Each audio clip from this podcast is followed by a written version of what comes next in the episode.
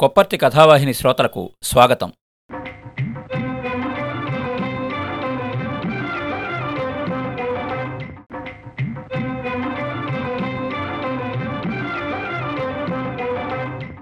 కథాభిమానులకు నమస్కారం. ఈ వారం మనం వినబోయే కథ పేరయ్య బావి రచయిత కీర్తిశేషులు శ్రీ పెద్దిభొట్ల సుబ్బరామయ్య. ఈ కథ రచనాకాలం పంతొమ్మిది వందల అరవై ఒకటో సంవత్సరం. చదువుతున్నది కొప్పర్తి రాంబాబు విశ్రాంత ఉద్యోగి ఇండియన్ బ్యాంక్ విజయవాడ. దిగంతాల నుండి విపరీతమైన వేగంతో సుళ్ళు తిరుగుతూ సమస్త జీవరాశులలోని తేమను చైతన్యాన్ని హరించివేస్తూ వీస్తున్న వెచ్చని గాలి ఆ పరిసరాల్లోకి వచ్చినంతనే చల్లబడుతున్నట్లుగా ఉన్నది. ఆకాశాన ఒక్క మేఘశకలమైనా లేదు. ఎండ వేడమికి భయపడి కీటకాది క్షుద్రజీవులు కూడా తమ తమ నెలవులు విడిచి చెరించడం లేదు. ఇంకొంతసేపటికి ఒక కాకి గూటిని వదిలి ఆహారం కోసం బయటకొచ్చిందో ఏమో నీరసంగా ఎగురుతూ పోతోంది. ఆ యువకుడు సేదదీరి వేప చెట్టు బోదెక ఆనుకుని కూర్చుని కళ్ళు మూసుకున్నాడు. అతనికి అంతా కలవలే తోచింది. అతడు ఉదయం అనగా బయలుదేరి సూర్యుడు నడినెత్తి మీదికి వచ్చేదాకా చేతిలో సంచితో నడుస్తూనే ఉన్నాడు. అవన్నీ మరుభూములు. అక్కడక్కడా చెరువుల మీద ఆధారపడి ఉండే మాగాణి భూములున్నాయి. భూమి అంతా బీటల వారి నీటికి మొహం వాచి ఉన్నది. ఆ యువకుడు నాలుగు మైళ్ళు నడిస్తే గాని స్వగ్రామం చేరుకోగలడు అనగా అతనికి విపరీతమైన దాహం ప్రారంభమైంది. వెచ్చని గాలి బాణవేగంతో వీస్తూ ఉండడం వల్ల అతని సర్వనాడులు కృంగిపోయాయి. అడుగు తీసి అడుగు వేయడమే కష్టమైపోయింది. ఎక్కడ కనుచూపు మేరలో ఏ ఊరు కనిపించడం లేదు. తూర్పు దిశగా ఒక వంద గజాల దూరంలో ఒక వేప చెట్టు మాత్రం ఒంటరిగా ఉంది. అతడు ఆ చెట్టు దరికి చేరుకున్నాడు. అతని కల వేయి రెట్లుగా ఫలించినట్లయింది. ఆ చెట్టుకి పది గజాల దూరంలోనే ఒక బావి ఇనుపగొలుసుతో ఒక బొక్కెన అతనికి కనిపించాయి. అతడు సంచి అక్కడ పడేసి త్వర త్వరగా ఆ నీళ్ళు తోడుకుని కాళ్ళు చేతులు మొహము కడుక్కుని తర్వాత కడుపు నిండా తాగాడు. ఆ నీళ్ళు కొబ్బరి పాలవలే ఉన్నాయి. అతడు నెమ్మదిగా వేప చెట్టు భోజనం అనుకుని కూర్చున్నాడు. నిజానికి ఇంతకు పూర్వం వలె సూర్యబింబం నిప్పులను కురిపిస్తూనే ఉంది. వేడిగాలి రివ్వున వీస్తూనే ఉన్నది. అయినా అతని కళ్ళకు సమస్త ప్రపంచము చల్లగా హాయిగా కనిపిస్తున్నది. ఈ మరుభూమిలో ఈ కాలిబాటల ప్రక్క ఒంటరిగా ఈ బావి ఎందుకు ఉంది? అక్కడి చుట్టూ ఏడెనిమిది మైళ్ళ పరిధిలో ఏ ఊరు ఉన్నట్టు లేదు. ఈ ప్రాంతంలో బావిని ఎవరు త్రవ్వించారు? ఏ ప్రయోజనం ఉద్దేశించి త్రవ్వించారు? ఆ యువకుడికి కొద్ది క్షణాల్లోనే మగతగా నిద్రపట్టింది ఏపుగా పెరిగిన వెదురు చెట్ల మధ్య భుజం మించి మంచినీళ్ళ కావిడితో వడివడిగా నడుస్తున్నాడు పేరయ్య. పక్కనే ఏ చెట్టు కొమ్మల్లోనో దాక్కునుండి కోయిల కూస్తున్నది. వేగంగా వీచే గాలిని తమలో పూరించుకుని వెదురు పొదలు జుమ్మని శబ్దం చేస్తున్నాయి. పేరయ్య త్వర త్వరగా నడిచి ఊరి చివరగా ఉన్న ఒక ఇంట్లో ప్రవేశించి నీళ్ళకావిడి దింపాడు. ఆ ఊరిలో ఉన్న బావులన్నింట్లోనూ నీళ్ళు సముద్రపు నీటి వలె ఉప్పగా ఉంటాయి. ఊరికి అరమైలు దూరంలో ఒక పెద్ద మంచినీళ్ళ బావి ఉన్నది. ఆ బావి నీరే ఊళ్ళో వారికి శరణ్యం. ఉప్పునీరు స్నానాలకు పైవాడకానికి తప్ప మరెందుకు పనికిరాదు. పేరయ్య రోజు చీకటి ఉండగానే లేచి స్నానం చేసి తడిగుడ్డతోనే భుజం మీద కావడి వేసుకుని బయలుదేరి బాగా పొద్దెక్కేదాకా బావి నుంచి ఊరికి ఊరి నుంచి బావికి తిరిగి అందరిళ్ళకు నీరు చేరవేస్తాడు. తర్వాత ఇంటికొచ్చి నాలుగు గింజలు ఉడకేసుకుని తిని కాసేపు నడుము వాల్చి లేస్తాడు. మూడు గంటలు కాగానే భుజం మీద కావిడితో తిరిగి బయలుదేరతాడు. అతని తండ్రి కూడా సరిగ్గా ఇలాగే చేసేవాడు. పేరయ్య పదహారేళ్ళవాడే ఉండగా అతని తండ్రికి పక్షవాతం వచ్చి కాలు చెయ్యి పడిపోయి మంచంలో నుంచి లేవలేకపోయాడు. తర్వాత కొద్ది రోజుల్లోనే పసివాడైన పేరయ్య భుజం మీద కావడి కుటుంబ భారము పడ్డాయి. కుటుంబం అంటే మంది మార్బలమూ ఏమీ లేదు. అతనికి అప్పటికి ఉన్నదల్లా తల్లి ఒక్కతే. ఆమె అసలే బలహీనరాలు. పైగా భర్త మరణం ఆమెను మరింత కృంగదీసింది. ఆమెలో జవసత్వాలు సన్నగిలిపోయాయి ఆమె కళ్ళు గాజుబిళ్ళల వలె ఉండేవి. పగలే చూపు సరిగా ఉండేది కాదు. అయినా తప్పనిసరి కాబట్టి నెమ్మదిగా తడువుకుంటూ ఇంటి పనులు చేసుకునేది. రోజూ పేరయ్య అన్నీళ్ళకు నీళ్ళు మోసి అలసిపోయి ఇంటికొచ్చి భోజనం ముందు కూర్చునేసరికి ఆమె ప్రారంభించేది. ఏమిరా నాయనా చూస్తున్నావుగా నా అవస్థ? పెద్దమొండనైనాను బతికినన్నాళ్ళు బతకబోను. మొన్న ఆ పుండరీకాక్షయ ఎక్కడో ఏదో మనువు ఉందని చెప్పాడు. నువ్వు ఒక ఇంటివాడివైతే చూసి కళ్ళు మూస్తాను. ఏమీ సమాధానం చెప్పకుండా అలా నల్లరాయిలా కూర్చుంటావు. ఎలారా నీతో వెగడం? అంటూ ఉండేది. పేరయ్య స్వతహాగా మితపాషి తల్లి కళనీళ్ళు పెట్టుకోవడం చూసి అప్పుడప్పుడు ఇప్పుడేం తొందర చెప్పడిందే నీకు? మరీ చాదస్సం అనేవాడు. అంతగా పోరు పెట్టినప్పటికీ ఆ ముసల్దాని కోరిక తీరనే లేదు. ఒకనాడు మేఘాలు ముసురుకొని పగలే చీకటి కమ్మినట్టయి మరి కాసేపట్లో వర్షం ప్రపంచాన్ని ముంచెత్తుతుంది అనగా ఆమె వంట పూర్తి చేసి పంచలోకి వచ్చి కొంగుపరుచుకుని పడుకుని సునాయసంగా ఎవరినీ బాధ పెట్టకుండా ఒంటరిగా ప్రాణాలు వదిలింది. పేరయ్య వచ్చి కావడి దింపి నిద్రిస్తున్న తల్లిని లేపి ఇబ్బంది పెట్టడం ఎందుకులేమని అనుకుని లోపలికెళ్ళి సిద్ధంగా ఉన్న అన్నం వడ్డించుకుని సుష్టుగా భోజనం చేశాడు. తర్వాత చెయ్యి తుడుచుకుంటూ పంచలోకొచ్చి ఇంకా అలాగే పడుకునున్న తల్లిని చూసి నవ్వుకుని అమ్మా అని పిలిచాడు. ఆమె లేచి ఎప్పుడొచ్చావురా నాయనా? అని అడిగితే నేను రావడమైంది నా భోజనమైంది. నువ్వు లేచి కాస్త ఎంగిలిపడు అసలే పొద్దెక్కింది అని అందామనుకున్నాడు. కాని అతడు రెండుసార్లు పిలిచినా ఆమె కదలనైనా కదలలేదు. అతనికి అనుమానం వేసి దగ్గరికెళ్ళి పరీక్షగా చూసి ఒక్కసారిగా బావురుమన్నాడు. అతని ఏడుపు విని నలుగురు చేరారు. తర్వాత వారు తలా ఒక చెయ్యి వేసి అన్ని పనులు పూర్తి చేశారు. పేరయ్య మళ్ళీ ఇంట్లోకెళ్ళి ఒక పక్కగా కూర్చుని ఒంటరిగా దుఃఖించాడు. అప్పటికి అతనికి ఇరవై ఏళ్ళు. రోజు తెలతెలవారుతుండగా లేచి స్నానం చేసి కావడి భుజం మీదకి వేసుకుని బావికి బయలుదేరేవాడు. అపరాహ్నం దాకా అదే పని. తర్వాత మళ్ళీ మధ్యాహ్నం మూడు గంటలకే బయలుదేరి పొద్దుగొక్కిన తర్వాత ఇంటికి చేరుకునేవాడు. ఆ ఊరి కరణం ఒకనాడు పేరయ్యని పిలిచి ఏమిరా ఇలా ఎన్నాళ్ళు చేయి కాల్చుకుంటావు? రేపు నేను పాలెం పోతున్నాను. నా వెంబట్రా నా ఎరికలో సంబంధం ఉంది. పిల్లని చూసి రావచ్చు అన్నాడు. ఆయన ఎదుట మాట్లాడలేక పేరయ్య వినయంగా తల ఊపి వచ్చేసాడే గాని తరువాత ఆలోచిస్తే ఒక ముఖ్య విషయం జ్ఞప్తికొచ్చింది. పెళ్ళి అనగానే ఎంత లేదన్నా ఏమీ నగలు నాణ్యాలు పెట్టకపోయినా కొన్ని వందల రూపాయల ఖర్చు. తన దగ్గర చిల్లిగవ్వ కూడా లేదు. ఉన్న కొద్ది సొమ్ము తల్లి అంత్యక్రియలకు సంతర్పణకు ఖర్చయిపోయింది. అతడు మర్నాడు కరణంగారింటికెళ్ళి ఈ విషయం ప్రస్తావించాడు. డబ్బు విషయం ఎత్తగానే ఆయన నవ్వి పిచ్చివాడా అదా నీ సందేహం? మేమంతా ఏమైపోయామనుకున్నావురా? అలాంటి పిచ్చి సందేహాలు పెట్టుకోకు. ఇంటికెళ్ళి తెల్ల చొక్కా ఉంటే తొడుక్కునరా అన్నాడు. పేరయ్య ఇంటికెళ్ళొచ్చి తన తండ్రి తాలూకు చొక్కా ఒకటి ఏరి తొడుక్కున్నాడు. అది తెల్లగానే ఉంది. భుజం మీద కొద్దిగా చిరిగినంత మాత్రంలో ఏమీ లోపం రాదు. పైన ఉత్తరయం ఉండనే ఉంది. అతను కరణంగారి వెంట పాలెం వెళ్ళి పిల్లని చూశాడు. పిల్ల తండ్రి బీదవాడు. ఆయనకు నలుగురు ఆడపిల్లలు. పెద్ద పిల్లలు ముగ్గురికి ఉన్నంతలో మంచి సంబంధాలు కుదిర్చి పెళ్ళిళ్ళు చేశాడాయన. చివరి పిల్ల పేరు వర్ధని. ఆ పిల్ల వంతు వచ్చేసరికి ఆస్తి ఏమీ మిగల్లేదు. పైగా పిల్ల పెళ్ళికి ఎదిగి కూర్చుంది. ఈ భారం ఎలా బదుల్చుకోవడమా అని ఎదురుచూస్తున్న ఆయనకు పేరయ్య అన్ని విధాలా తగినవాడుగా కనిపించాడు. కురవాడు కష్టపడి జీవించే తరహా వ్యక్తి కాబట్టి తిండికి బట్టకు లోపం జరగదు అనుకున్నాడు. పేరయ్య తన ముందు చాప మీద తల వంచుకుని కూర్చున్న పిల్లను చూశాడు. ఆ కొద్దిసేపు వినియోగించుకునేందుకు పక్క ఇంటి వారిని అడిగి ఏవేవో నగలు తెచ్చి ఆ పిల్లను అలంకరించారు. నిజానికి ఆ పిల్లకు ఆ అలంకరణలు ఏవీ అవసరం లేదు. మంచులో తడిసిన మందార పువ్వు వంటి ముగ్ధ సౌందర్యం ఆమెది. ఆమె కన్నులు విశాలములై ఆ శరీర ఛాయ పదారు వన్నెల పసిడి ఛాయతో పోటీ పడుతున్నది. ఆ తతంగం ముగియగానే పేరయ్య పెదవి కదపకుండా లేచి కరణంగారి వెంట బయటికి వచ్చాడు. ఆయన ఏమిరా? పేరయ్య పిల్ల ఎలా ఉంది? నచ్చిందా? అని అడిగితే తల ఊపి ఊరుకున్నాడు. తర్వాత కొద్ది రోజుల వ్యవధిలోనే ఒక ముహూర్తం నిర్ణయించి నలుగురు పెద్దలు చేరి శుభకార్యం అయింది అనిపించారు. పేరయ్య తన ఒంటరితనం పోయినట్టు తనకి ప్రపంచంలో అతి దగ్గర బంధువులు ఎంతోమంది ఉన్నట్టు అనుభూతి పొందాడు. అతనికి ఆశ్చర్యం వేసింది. అన్నాళ్ళు ఈ విశాల విశ్వంలో నా అనుకోదగిన వారెవరూ లేని తనకు ఈనాడు చిత్రంగా తననే సర్వస్వం అనుకునే ప్రాణి లభించింది. అతడు ఆనందంతో గర్వంతో ఉప్పొంగిపోయాడు. తర్వాత కొన్ని నెలలకు ఆ పిల్ల చీరాసారతో కాపురానికి వచ్చింది. వస్తూ ఆ ఇంటికి వెలుగును తీసుకొచ్చింది. పేరయ్య జీవితాన్ని వెలిగించే జ్యోతిగా ఆమె ఆ ఇంట్లో అడుగుపెట్టింది కొద్ది సాహచర్యంతో మామిడి చెట్టు నల్లుకున్న మాధవీలత వలె ఆమె అతనికి తన్ను తాను అంకితం చేసుకున్నది. రోజంతా కష్టపడి ఇంటికి వచ్చిన పేరయ్య భార్య పరిచర్యలో స్వర్గసౌఖ్యం అనుభవించేవాడు. ఆమె ప్రణయ జలసిలో మునకలు వేసి అలసి సొలసి కాయలుగాచిన అతని భుజాల మీద తలవాల్చి నిద్రించేది ఆమె. తర్వాత సంవత్సరానికి ఆ పిల్ల గర్భవతి అయింది. తల్లిదండ్రులు వచ్చి కాన్పుకు ఆ పిల్లను తమ వెంట తీసుకుపోయారు.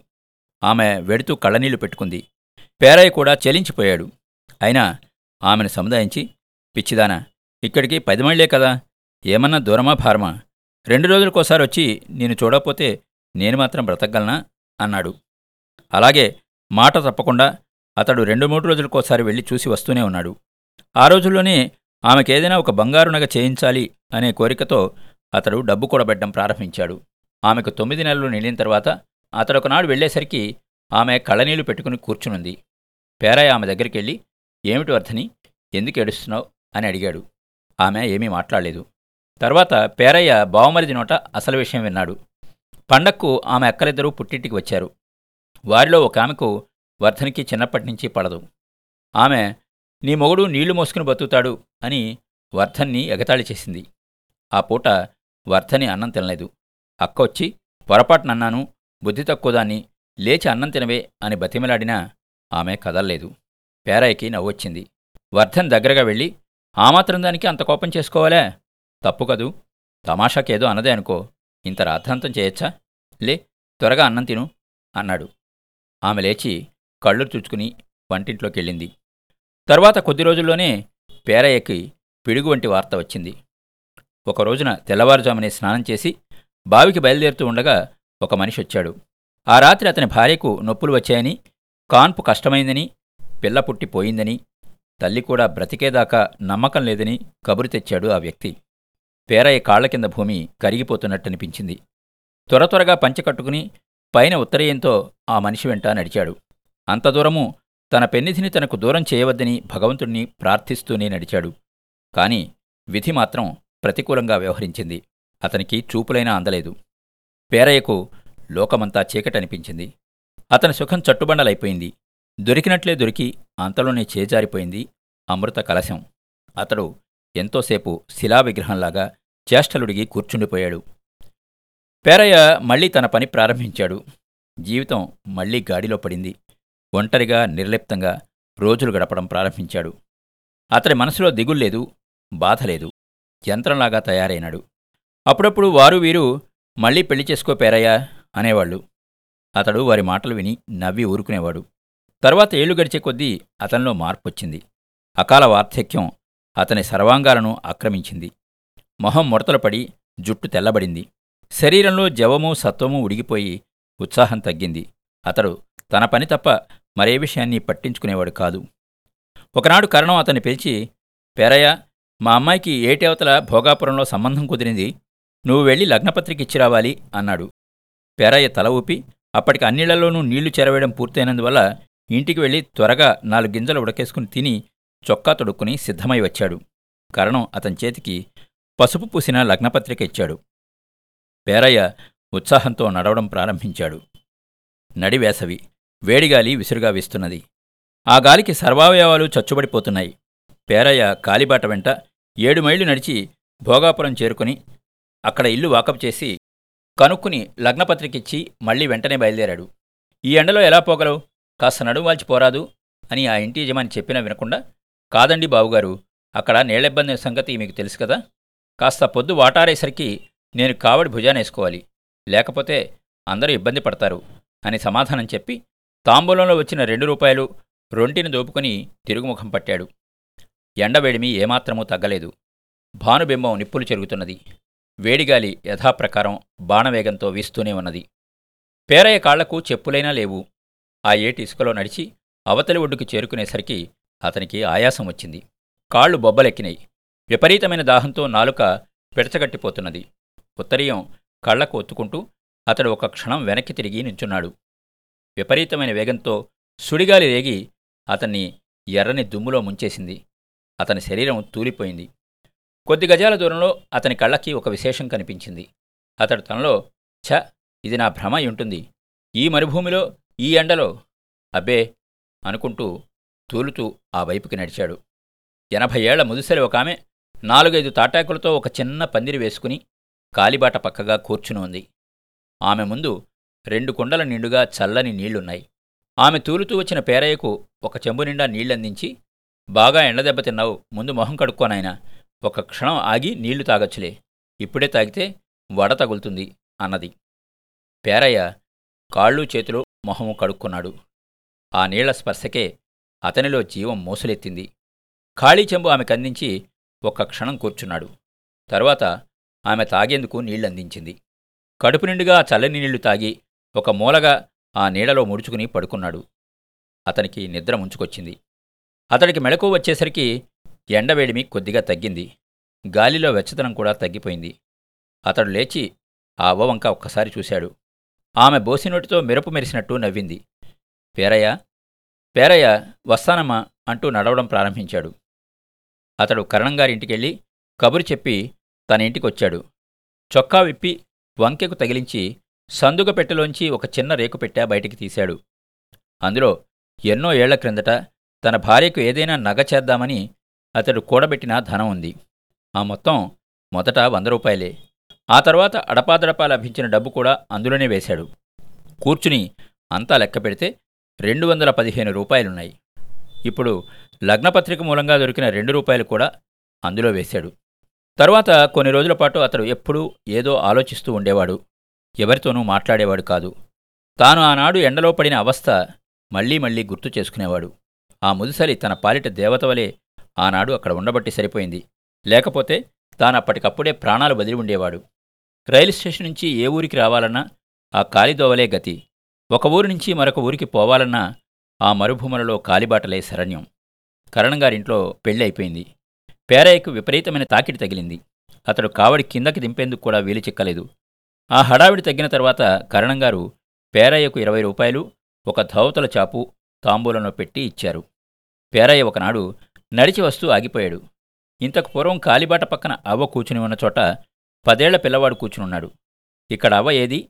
అని పేరయ్య అడిగిన మీదట ఆ పిల్లవాడు కళ్ళనీళ్ళు పెట్టుకుని మా నాయనమ్మ చచ్చిపోయింది అన్నాడు. పేరయ్య కొద్ది క్షణాల పాటు చేష్టలుడిగి నిలిచుండిపోయాడు.